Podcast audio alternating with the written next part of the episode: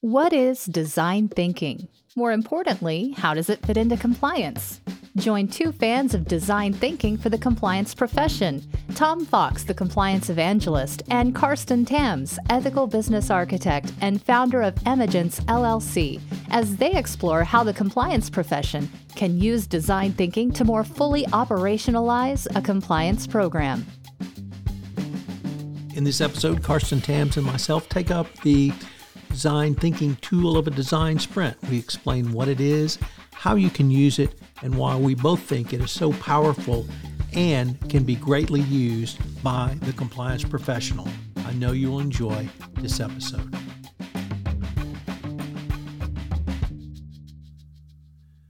Hello, everyone. This is Tom Fox back again with Carsten Tams for another episode of Design Thinking and Compliance. Today, we're going to take up uh, a topic that, frankly, is a lot of fun, and that is running a design sprint. So, Carsten, first of all, welcome back. I'm excited to be back so with you. Uh, maybe we could start off by you just describing what is a design sprint. Sure. Um, so uh, a design sprint is, is, is really a good um, point of conversation because I think it's a it's a good example to illustrate, you know, what a des- design thinking process looks like, um, and uh, you know all of it that is involved, and um, it's also quite, um, you know, it will demonstrate that uh, design thinking while producing magical results, it's it's not really that difficult to do. It's not brain brain science. It is it is uh, some of the magic of design thinking is that it's um, it's a lot of it is common sense and easy to apply. Um, so the way I would describe it is uh, that it has it's kind of a two times or three times two formula. And what I mean by that is that it consists of three major phases. Uh, and those are first um, the phase of problem discovery, second, the phase of idea generation, and third, the phase of uh, solution development. And uh, I said three times two, so each of these three phases ha- is divided into two um, sub steps, if you want to call it that. And um, these two sub-steps are often in, in books and on websites to, talking about design thinking. You will often find these um, illustrated by um, a diamond shape. And what this diamond shape describes is, a, um, is, is that these steps consist first always of a divergent uh, phase and then they're followed by a convergent phase. So the divergent phase is a phase where uh, you know we spread out, we um, we try to gather more information to understand the problem. We do research, we amass, uh, you know, data and what have you. And then that's followed by uh, we kind of bring all that back together um, and and we, we say, okay, what do we learn here from from the research we have done? You know, how can we distill it down to a very focused, very precise problem statement? Okay, so this is this is how these two phases would work out during the first um, the understanding the problem phase. Um, and it works similarly in the ideation first. So, first you diverge, you develop as many uh, and hopefully some bold and crazy ideas in the diverge phase. And then you move to the converge phase where you uh, where you group, categorize, you prioritize, you select those few ideas that hold the greatest promise to produce meaningful results. Um, and then in the third phase, again, um, uh, in the in the solution space, you start by prototyping. So you you you develop the the prototype with its various features. You try out new things as you go along, um, and then again you move to converge phase where you subject your uh, your prototype to to a test by users, and you say, okay, what are we learning? What are we seeing here? What should we trim down? What do we need to re uh, tweak. So that's that's pretty much the um, the process of a design thinking sprint. And what makes it a sprint is that it's a time constrained process. So typically a sprint will um, involve, let's say, three to f- five sessions, and they can range anywhere from an hour to um, to a whole afternoon for each, um, or more half day. Um, and uh, but what it does is that it can really help you um, make quick progress when you're confronting a, a, design challenge. Maybe you you want to redesign your code. Maybe you want to um, you know, completely change the way you do risk assessment in your company. Um, a design, a design um, sprint will really allow you to make very quick pro, uh, progress towards a, a, um, a, fairly mature prototype uh, over a, few. So, Carsten, uh, I started off by saying this is one of the more fun parts of design thinking. Let me tell you why I think it can be so fun. Uh, the first one is the identification of the problem. Uh, so I'm the compliance evangelist. I've written 20 books on compliance. I know what you need. But that's not what design thinking is about. Design thinking is about everyone talking about what they need.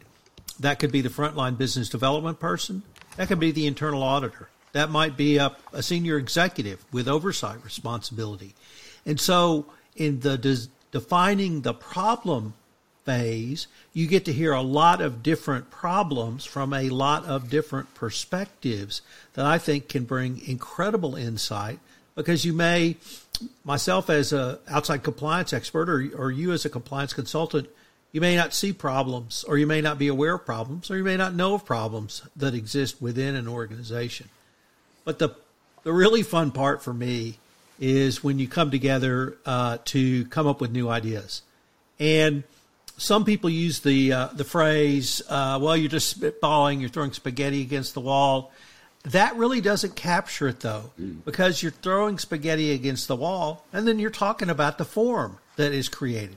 You're talking about that idea, whether it's on a yellow sticky up on a whiteboard, whether it's a um, written on a piece of paper, whatever it may be, and every idea can be then considered by the group. Once again, it's not Carsten's opinion of an idea, it's not Tom's opinion, it's the group's opinion.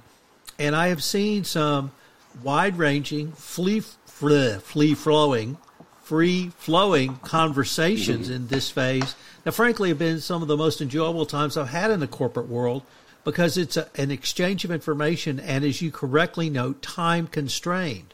So you have to put rigor and conciseness around your discussion, and you certainly uh, typically would have a moderator or facilitator moving the process along.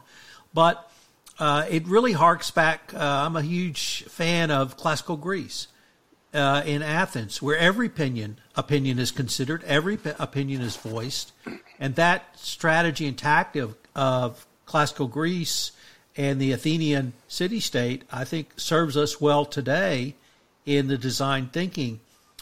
And one thing you emphasized in the first podcast we did in this podcast series was the increased effectiveness of your compliance program based on engagement. And these two steps are, are really that their engagement with a wide variety of stakeholders so that they feel like they're, they're a part of the process because they are a part of the process. And uh, it can also be incredibly fun. You can hear new ideas. Uh, some may have less merit than others, uh, but that's a part of the, the idea process. And so I've really enjoyed these two steps, uh, and they've been fun. And like I said, that's not something you t- typically think of when you're doing a code of conduct update, uh, that it can be fun. So um, I was wondering if you might share some of your thoughts around that collaborative nature of both of those steps and maybe whether you think it's fun, whether you think it's intellectually uh, interesting, it's it appeals to your natural curiosity, or is it something else? Oh yeah, no. Uh, this is um, you, you you you know you touched on so much here, and uh, first of all, I want to say I, I'm, I'm excited to hear that we share a, a fascination for uh, Greek philosophy, Greek antiquity, uh, uh, and the whole, you know, Athens, the polis, and, and how they organized things and how they promoted citizen engagement. Maybe we need to do a, a podcast one day about that issue. That that could be a lot of fun. Um, but back to your back to your to your question. Yeah, uh, no, you you described uh, a lot of the things that I find I find uh, fascinating about design thinking um, as you rightly say, they turn something that can often feel arduous and and challenging and technical into into a collaborative experience that um, I, I, believe everybody who who takes part in it can can really find uh, a lot of enjoyment in and, st- and, and stimulation and inspiration. Um, you know, I think uh, many of us we kind of approach um, uh, kind of solving problems uh, uh, and innovation with this idea. Well, you know, let's just come together, meet at a table, and and bounce around some ideas, have a discussion, and then you know certainly something good will come of it. Uh, but uh, you know when we when we don't uh, apply a certain structure and methodology to to this process of problem solving and, and innovation, um, often some some dysfunctional things happen. Right? Somebody throws out a, an, an, a kind of um, out of left field idea, something really unconventional, and sure enough, there'll be one or two people who um, who have doubts, who say, "Oh, you know what? I'm not sure that's to work." And um, and you know what what happens is that this this type of uh, uh, free for all or unstructured dynamic, it, it really, and that's one of the key insights I think from design thinkers, it really hampers the the, the free flow of ideas, the discovery of unconventional, unthought of um, solutions. Um, and, and this is where the beauty of this, this two step comes in, where you really try to separate okay, right now we are going to only focus on ideating ideas, and we encourage everyone to go, to go wild, think outside the box, and we will withhold judgment, not just of other people's ideas, but even we try to withhold judgment uh, on our own ideas, something that many of us, including myself, we are not necessarily um, um, used to. You know, there's constantly a, a, voice in our head, you know, monitoring what our thoughts are, if those thoughts may or may not be socially uh, uh, uh admissible or popular. So, and design thinking with its methods and tools makes it much easier for us to suspend the, uh, this kind of judgment and uh, and to to push it. You know, there is a time for evaluation, for analysis, for throwing out ideas. And another thing that, that you mentioned that is super important in my view, uh, and, and really describe um, explains some of the magic is that um, ideas don't belong to the people who voice them, and it's really um, you know you, you you utter you utter an idea, and then and then it's part of the of of the commons ideas commons so to speak um, and you know maybe an idea is crazy and not not not useful but others might see it as a jumping off point to, to find ultimately arrive at something that is uh, potentially useful so um, uh, uh, you know I think uh, it might have been Montesquieu who said you know the, the the, the purpose of, of laws is really to establish and promote freedom. And I think that's that's similar here. Uh, the purpose of the methodology um, and and the structure of design thinking is really to facilitate the free expression and the free, free exploration of of ideas. And that makes it so, it so for everyone listening to this podcast, we have to uh, stop for a moment to uh, notify you that for the first time in 3,000 podcasts, we have a reference to Montesquieu. So an all time pod- podcast first for the Compliance Podcast Network. Well done, Carsten. Carsten, let me, uh, uh, first of all, uh, as uh, hopefully our listeners are aware, we are basing uh, our part of our podcast series on some postings you put up on LinkedIn, and we've linked to those in our show notes, and we'll continue to link to those. But in your posting on uh, running a design sprint, you created a character, Olivia, and you created that character to tell a story about running a design sprint. So I was wondering if we might turn to the Olivia story and how you envisioned Olivia utilizing uh, the design sprint and, throughout the process for the problem she faced as a CECO, Chief Ethics and Compliance Officer. Yeah, uh, yeah. So as you said, yeah, I created Olivia's story. So um, I wanted to make the, the design thinking, um, you know, what it is a little bit more, uh, you know, show how it can potentially apply and be used by ethics and compliance practitioners. And so uh, Olivia in this story is is a person who was recently appointed as the new chief and ethics and compliance officer in a large company.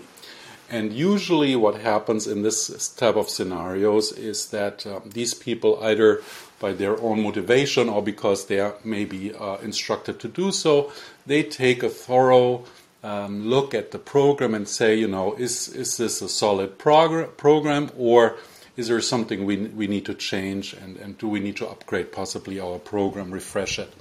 And so that's what she sets out to do. She does an initial program assessment. She realizes, you know, all the boxes are being checked. We have a code, we have a training, we have a reporting mechanisms, we have a risk assessment. So all these, uh, you know, basic requirements are all all in place. But what she realizes is that it is also quiet in the ethics and compliance department, meaning uh, she doesn't really feel there is a lot of engagement with the business units or um, with employees. She feels like she's only hearing about, you know, the very small tip of the iceberg when it comes to uh, questions employees may be having relating to the application of code principles and what have you. Uh, the reporting lines may be a little bit too, more quiet than they should be. So what she identifies as a need is to say, you know, how can we design our program? How can we assume a posture as an E&C function that is truly um, engaging for employees, where employees see us as a, as a and, and business units see us as, as this valued business partner and as a trusted uh, source of, of, of, support and, and guidance. Um, and so um, she invites her team uh, to go on on a on a design sprint, and um, uh, so so first she assembles a team, and she says, you know, I'm gonna not do this exclusively with my with my own people. Uh, she she looks for a few people from adjacent governance risk compliance functions, maybe HR, maybe legal, maybe audit. Uh, but she also uh, invites um, a few a few end users uh, or otherwise, you know, employees who will be the people using using the program. Um, and uh, so, as in a typical design thinking process, they start by understanding the needs. Uh, so, what what uh, the needs of users? So, what uh, do they do? They look at some data, maybe from an employee survey. Um, that tells them how satisfi- satisfied uh, people are with the with, with the code or with the training, um, or maybe the speak up, you know, whatever eth- ethically relevant information that might, there might be. They they may look uh, for web analytics. They go they check uh, you know how how frequently do people use our website? You know how many users visit it? How is that changing?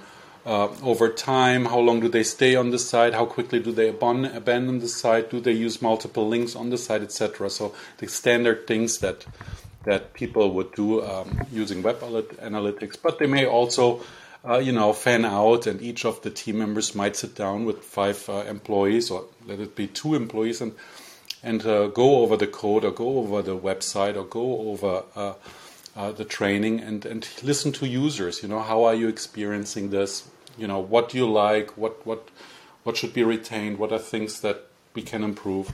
So this is the the phase of understanding users and their needs, um, and then uh, based on that they design. Um, they design uh, now. Now comes the, the, the, the, moment to zero in on the design problem, and in this context, they may go through an exercise such as developing personas. Um, and uh, so let me just quickly say what personas are in design thinking. Personas are like fictional representations of users. So you, you take the, the insights you've gained from, from your research and your, your interviews with users and you turn them into representative user personas that describe, you know, who is that person, what what are their likes, what are their capabilities, etc. And this will be a reference point throughout the the, the uh, design process. And and you describe the unmet need that currently exists, and then you turn that into a problem statement, or some people call it a how might we statement. And the how, how might we statement really boils down the problem you're trying to solve. In Olivia's case, they define it as how might we expand, expand employees' opportunities to actively participate in upholding the company's ethical values? And how can we support them with the resources they need to do so competently and effectively? So, because their research realized, um, you know, many employees said, or users said, you know, this, this instructs us with a lot of things we should or shouldn't do, but we feel we already do that, but we, you know, we have ethical values, and we, uh, uh, you know, often we want to intervene, but we don't know how to, or we don't know if we are allowed to. Um, so, uh, so that was that was the uh, unmet need that was discovered. But maybe I'll I'll make a quick pause here at the end of the problem discovery so stage. The um, the problem discovery I articulated a little bit earlier as as a way to more fully engage with a wider variety of employees. And what you've detailed for us, I think, really shows the power of this and how uh, a facilitator is. Is that the role you would call it, a facilitator? Uh, yeah, exactly. I, that's that's exactly the, the the designer, the new designer in design thinking speak. I think it's his or her role is primarily that of and, being a facilitator. Um, and so to get unlike, those ideas, yeah, but it, equally important and I know this is, is music to your ears, is the structure of the process. Because it could be a, a free for all, uh, but with the structure around it, it really guides people's thinking. But that really leads to uh, sort of the next step on uh, brainstorming and, of course, leading to selecting the most uh, promising ideas. Why don't you walk us through those steps? So, and, and I share your sentiment from, from earlier that really brainstorming ideas, I think that is uh, the, the high point, that uh, the funnest point. Um, because there's so many eureka or aha moments, you know, if you, if you do it well, you often think, oh, wow, I, you know, I couldn't have thought of that, but that's, that's, that's such a bold idea, you know, and you, you really embrace this, um, the spirit um, of, of innovation. Um, yeah, so um, so for for example, here um, the Olivia's team um, she uh, she said, okay, so let's let's come up with ideas. You know, how can we expand employees' opportunities to uh, uh, uh, to well, in this case, the focus was on on developing. De- developing a new brand identity for the ethics and de- compliance department that would be more engaging. So they would do a brainwriting exercise. So this is similar to, to brainstorming. But uh, brain writing, what happens in brainwriting is, let's say you have three ta- people around a table. Everybody is given, you know, three minutes to or five minutes to write down a few ideas on, on those famous uh, uh, po- uh, sticky notes, um, or actually, or on a sheet of paper, and then um, afterwards, they are being passed around. Uh, so everybody, let's say, passes their ideas, sticky notes to the right, and then others build, are asked to build on these ideas of others. So, you know, what, what other thoughts does it inspire? So within a short time frame, depending on how many users are involved uh, and how many iterations you do, um, you know, you, you quickly, uh, those ideas, exponentially, you get very quickly uh, a lot of ideas. Um, you know, with few users, you can quickly generate 100 sticky notes. And often you find in, in, in the, in the quantity, you find uh, quite a few gems also. Um, so that would be an example of what you can do during the, the, ideation brainstorming phase, and then you move on to the to the uh, to the selection phase, the, the convergent phase, and and this often starts with uh, first categorizing these ideas. You know, there's there's going to be a lot of ideas that are very similar, that are related to each other. You you put, place them together, you put them in the same category, um, and then you might may do uh, an exercise where the group uh, uh, participates in prioritizing these ideas, maybe based on criteria such as ease of development, number one, and number two, potential impact. These are two dimensions that are very frequently used in such an uh, such an uh, exercise. And then lastly, you you really determine, um, and that can be done jointly by the group, or it could be done by the project sponsor or the chief ethics and compliance officer who said, okay, so this is the picture of the ideas, and, and now we're going to zero in on these two or three ideas and carry them to the next stage, which is, which is the, the solution uh, development stage or the, the prototyping and testing stage. So the um, after uh, these steps, uh, we then move to testing.